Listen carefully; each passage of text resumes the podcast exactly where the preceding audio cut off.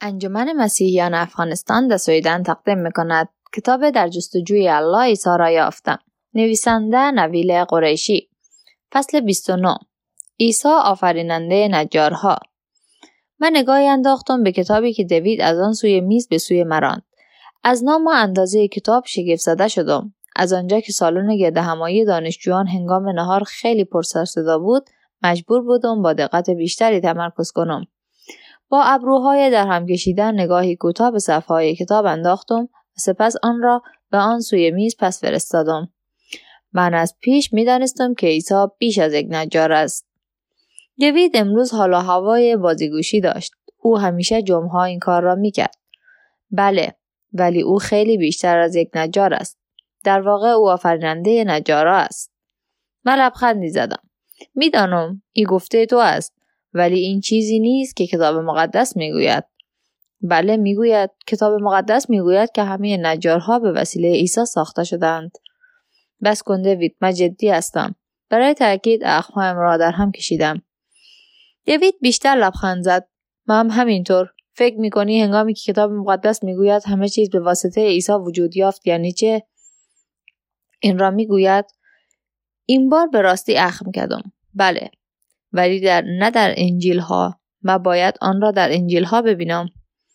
آخرین بار که نگاه کردم در او بیش از آن که بلند بگوید انجیل یوحنا بود. وسطش سلفه‌ای کرد که خوب پیدا بود ادا در می آورد. در انجیل یوحنا؟ بله. با لبخند وانمود می کرد که بیگناه است. این مخالف همه آن چیزهایی بود که معلمان مسلمان درباره عیسی در کتاب مقدس تعلیم داده بودند. آیا به راستی ممکن بود انجیل گفته باشد که عیسی آفریدگار است؟ چرا؟ من این را پیش از آن نشنیده بودم. هیچ یک از مسیحیانی که با من گفتگو کرده بودند به این اشاره نکرده بودند و من خیلی ها را به چالش گرفته بودم. فکرش را که کردم دیدم اگر هر کس دیگری جز دیوید این را به من گفته بود باور نمی کردم. به جای آن گمان می کردم چیزهایی که می گوید ساخته خود او است.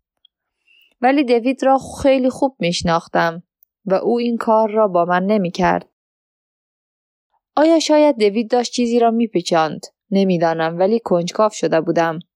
دیوید دید که فکر من درگیر شده و کتاب را دوباره به سوی من راند. ولی این بار خیلی نمایشی، با حرکت آهسته. هنگامی که من دستم را دراز کردم که آن را بگیرم، او با شتاب آن را به عقب کشید. او همچنان که لبخند زد می گفت ولی تو از بیش می دانستی که او بیش از یک نجار است.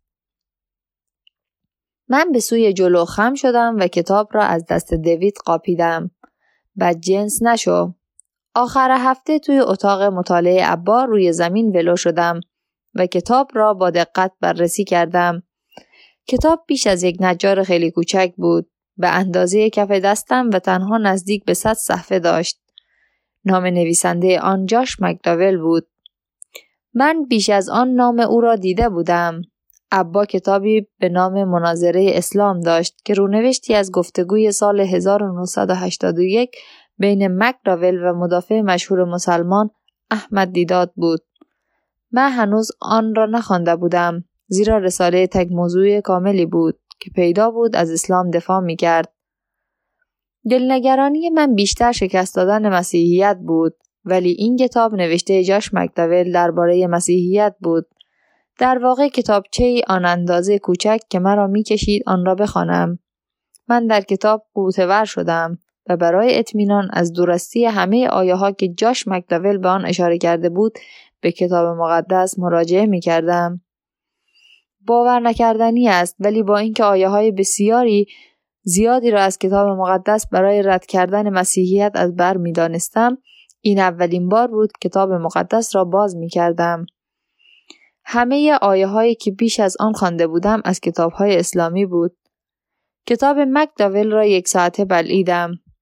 بیشترین بخش کتاب مردم را تشویق می‌کرد عیسی و ایمان خود را جدی بگیرند، ولی من بیش از آن جدی گرفته بودم.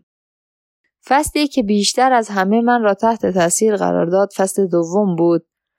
چه چیزی عیسی را آن اندازه متفاوت می سازد؟ در این بخش مکداول از این ادعا که عهد جدید عیسی را به عنوان خدا معرفی کرده دفاع می کند. هنگامی که کتاب را به پایان رساندم تصمیم گرفتم با نگاهی نقدگرایانه دوباره سری به آن فصل بزنم. از دید من بسیاری از استدلال‌های مکداول گویا نبودند. توضیح‌های گوناگون را در نظر نگرفته بود. برای نمونه او متی شانزده شانزده را بازگو کرده بود، جایی که پتروس به زبان می‌آورد که عیسی پسر خدای زنده است تا نشان دهد که عیسی الوهیت دارد. ولی در دوران کودکی استدلالی مخالف آن آموخته بودند. اینکه کسان بسیاری در کتاب مقدس پسران خدا نامیده شدند، مانند آدم، سلیمان، حتی افراد ناشناسی که نام برده نشدند. در واقع کتاب مقدس اینگونه تعلیم می‌دهد که ما می‌توانیم پسران خدا باشیم، حتی تا آنجا پیش می‌رود که می‌گوید انسان‌ها خدایان هستند. در جای دیگری مکداول بخش‌هایی از متی و لوقا را بازگو می‌کند تا دلیل بیاورد که عیسی دارای ویژگی‌های خدا بود، همچون همه توانا. ولی هیچ یک از این اشاره‌ها من را قانع نمی‌کرد. همه آنها نشان می‌داد که عیسی معجزه می‌کرد. ولی برای اطمینان توضیح مسلمانان برای معجزه‌های عیسی بسیار ساده بودند. همه آن با اجازه خدا انجام می‌شوند، نه با هیچ قدرتی از ذات خود عیسی. این چیزی بود که قرآن میگفت و من مدت‌ها پیش آیه هایی را که از کتاب مقدس از بر کرده بودم که نشان میداد کارهای عیسی در واقع از پدر بود و او بدون خدا هیچ کاری نمیتوانست بکند. من به عنوان مسلمانی که آموزش دیده بودم رو در روی مسیحیت بایستد، هیچ چیز تازه‌ای در کتاب مکداول پیدا نکردم و مدت‌ها بود که در برگرداندن این استدلال‌ها به خود مسیحی‌ها زبردست شده بودم. ولی مکداول موفق شد مرا متقاعد کند که اگر حتی آیه‌هایی در کتاب مقدس بودند که من می‌توانستم برای رد کردن الوهیت عیسی به کار برم، آیه‌های دیگری بودند که عیسی را زیر نور الوهیت انکار نشدنی به تصویر می‌کشیدند. برای نمونه عیسی گفت کسی که به پسر حرمت نکند به پدری که او را فرستاد احترام نکرده. به علاوه یکی از شاگردان که عیسی را خدا نامید از سوی عیسی ستوده شد. من در گذشته این آیه ها را نشنیده بودم و آنها را در فکرم نمی گنجید. در واقع نمی توانست بگنجد. عیسی به هیچ وجه نمی توانست اینها را گفته باشد یا مجاز شمرده باشد. دست کم عیسایی که من میشناختم نمیتوانست. شروع به تجزیه و تحلیل آیه های جدید کردم. به سختی تلاش میکردم آنها را با آیه های رو در رو که در کودکی از بر کرده بودم هماهنگ کنم. من با این فکر که چگونه همه اینها میتواند کنار یکدیگر قرار بگیرد با گام های آهسته در این بررسی پیش میرفتم. من می‌دانستم که در قرآن آیه‌هایی هستند که آشکارا یکدیگر را نقض می‌کنند، ولی ابا با یک امام به طور معمول می‌تواند آنها را برطرف کند. آیا کسی در جماعت ما هست که همان اندازه که قرآن را می‌داند کتاب مقدس را نیز بداند؟ سرم ناگهان از اندیشه‌ای که از آن هنگام خواندن کتاب مکداول با آرامی در سرم می‌جوشید سود کشید. همچون کسی که پس از وارسی تک تک دانه های یک اثر موزاییک در پاران برای اولین بار به عقب گام بر می دارد تا تصویر را کامل ببیند پی بردم که من تصویر کامل را ندیده بودم. کتاب مقدس و قرآن هیچ شباهتی با هم نداشتند، نه حتی کمترین شباهت. چرا من تلاش می کردم هر دو را به یک شیوه تفسیر کنم. محمد مفاتیح قرآن را در طول بیست و سه سال به نگارندگان خود دیکته کرده بود. تنها پس از مرگش قرآن در یک کتاب گردآوری شد. آیه هایی که در سالها و دههای جداگانه دیکته شده بودند، به طور معمول در قرآن در کنار یکدیگر یافت می شوند. به اغلب هیچ ارتباط آشکاری بین آنها نیست. در نتیجه هنگامی که مسلمانان تلاش می کردند بخشهایی از قرآن را تفسیر کنند، به نسبت اهمیت خیلی کمی به متن‌های پیرامون آن بخش می‌دهند. به جای آن برای بررسی زمینه آن بخش به سراغ تفسیرهای تاریخی در کتاب حدیثی به نام اسباب النزول می روند. روایت‌های قرآن چنان جست گریخته هستند که تنها یک داستان در آن به روشنی دارای ابتدا، میانه و انتها است. داستان یوسف، داستان‌های دیگر همه از میانه شروع می‌شوند یا برخی هرگز به سرانجام و نتیجه‌ای نمی‌رسند.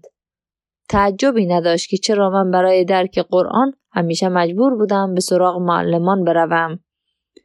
ولی همچنان که کتاب مقدس را در ارتباط با کتاب مکدول می‌خواندم، پی بردم که روایت‌های انجیل دارای نتیجه و ارتباطی منطقی با هم بودند، در حالی که هر یک دارای زمینه مستقل به خود بوده.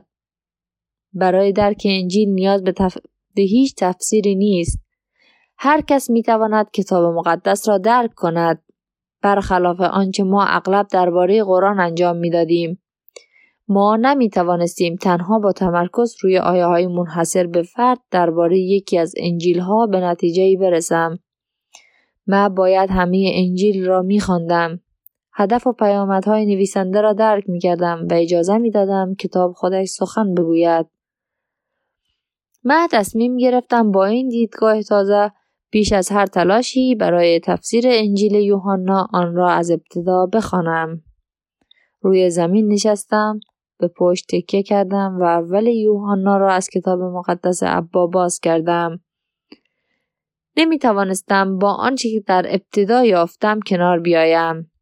در ابتدا کلمه بود، کلمه نزد خدا بود و کلمه خدا بود. همان در ابتدا نزد خدا بود، همه چیز به واسطه او آفریده شد و غیر از او چیزی از موجودات وجود نیافت. بله، خودش بود. من بارها این آیه ها را خواندم و با دقت آنها را بررسی کردم. به هیچ طریق دیگری نمیشد آن را توضیح داد. آن آیه ها می گفتند که خدا دنیا را به واسطه کلمه آفرید. اینکه کلمه از ازل با خدا بود و اینکه کلمه خود خدا بود. با این حال به نوعی جدایی از خدا بود. پیدا بود که کلمه عیسی بود، ولی نه به این دلیل که انجیل یوحنا آشکارا درباره عیسی بود، بلکه از آنجا که قرآن نیز عیسی را کلمه خدا می نامد. گذشته از این آیه چهارده هیچ جای شکی باقی نگذاشته بود و کلمه جسم گردید و در میان ما ساکن شد. پر از فیض و راستی و جلال او را دیدم، جلالی شایسته پسر یگانه پدر. او باید عیسی می بود. با ناباوری کتاب مقدس را زمین گذاشتم. یک بار دیگر شروع به قدم زدن در کتاب در اتاقم کردم، در حالی که قطعه‌های معما را در ذهن و سرم می کردم. این پیشگفتار یوحنا در باب اول انجیل او بود. همانند مقدمه کتاب‌های امروزی دیدگاهی را به ما ارائه می کند که باید بقیه کتاب را از آن دید بخوانیم. گویی یوحنا میگفت همچنان که این انجیل را میخوانید به یاد داشته باشید که عیسی همکار پدر در آفرینش جهان و از ازل با پدر بود. این زمینه‌ای بود که من برای برطرف کردن تنش در بخش‌های آن انجیل نیاز داشتم. هر دشواری‌ای که ممکن بود در تبقید دادن آیه‌ها داشته باشم، باید پیشگفتار یوحنا را به یاد می آوردم. عیسی خدا است. هنگامی که در ذهنم احساس درماندگی کردم، دست از قدم زدن کشیدم و به کتاب مقدس خیره شدم. هنوز اول یوحنا باز بود. نمی توانستم باور کنم. نه، ساده است. نمی تواند درست باشد. عیسی نمی توانست خدا باشد. باید توضیح دیگری وجود داشته باشد. یا اینکه من فریب خورده بودم. باید توضیح دیگری باشد. آیا اینکه خانواده‌ام و همه کسانی که دوستشان دارم گرفتار یک دروغ شده بودند؟